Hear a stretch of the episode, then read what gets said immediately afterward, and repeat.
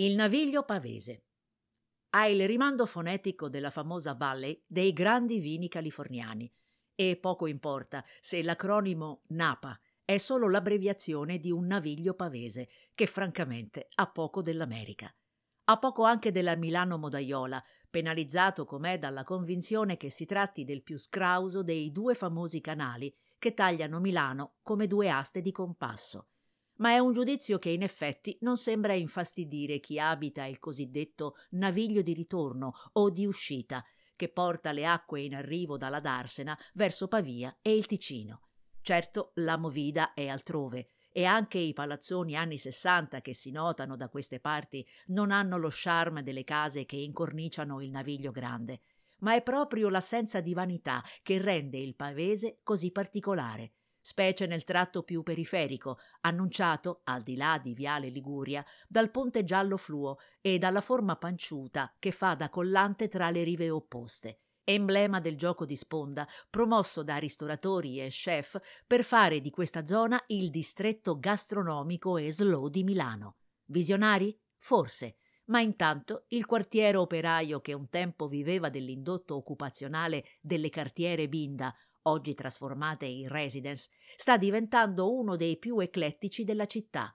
La prossimità con lo Yulm e il Naba, la nuova Accademia delle Belle Arti di via Darwin, ha spinto tantissimi studenti ad accasarsi da queste parti e alcune insegne gourmet sono riuscite a ritagliarsi un loro spazio nella nuova geografia della Milano che vive dopo il tramonto. Lungo via Ascanio Sforza, l'ex edificio industriale ricoperto dal voluminoso murale realizzato dall'artista argentino Elian Ciali ospita la cantina urbana, la prima azienda di produzione vinicola dentro i confini cittadini, e dopo il cavalcavia Schiavoni c'è l'osteria della Conca Fallata, in passato punto di ritrovo per personaggi dello spettacolo come Cocchi e Renato e Lucio Dalla, oggi sosta golosa a pochi passi da via Neera e dalla parrocchiale Santa Maria in Chiesa Rossa, progettata negli anni 30 dall'architetto Giovanni Muzio, poi arricchita in anni recenti grazie alla Fondazione Prada,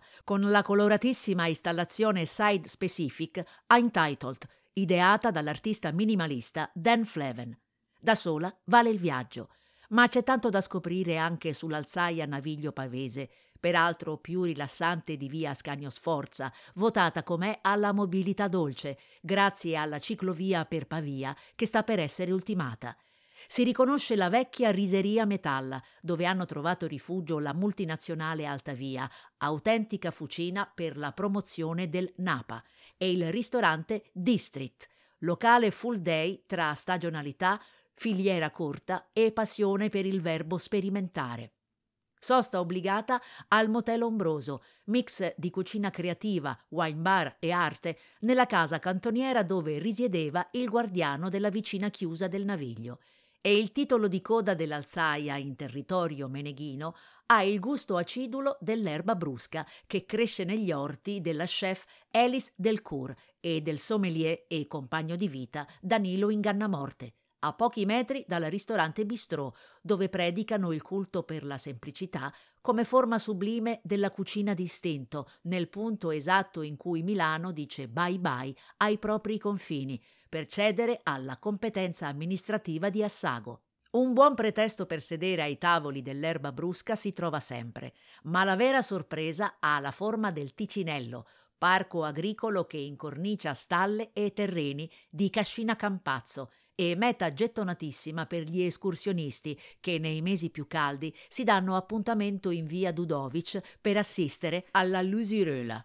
versione dialettale dello spettacolo di luce inscenato dai simpatici coleotteri che nella recita dell'accoppiamento si illuminano, indicando con la loro presenza il ridotto grado di inquinamento di questo angolo di periferia. Emozione al plurale, perché condividerla aiuta e rassicura quelle che si vedono nelle sere d'estate sono vere lucciole e non lanterne.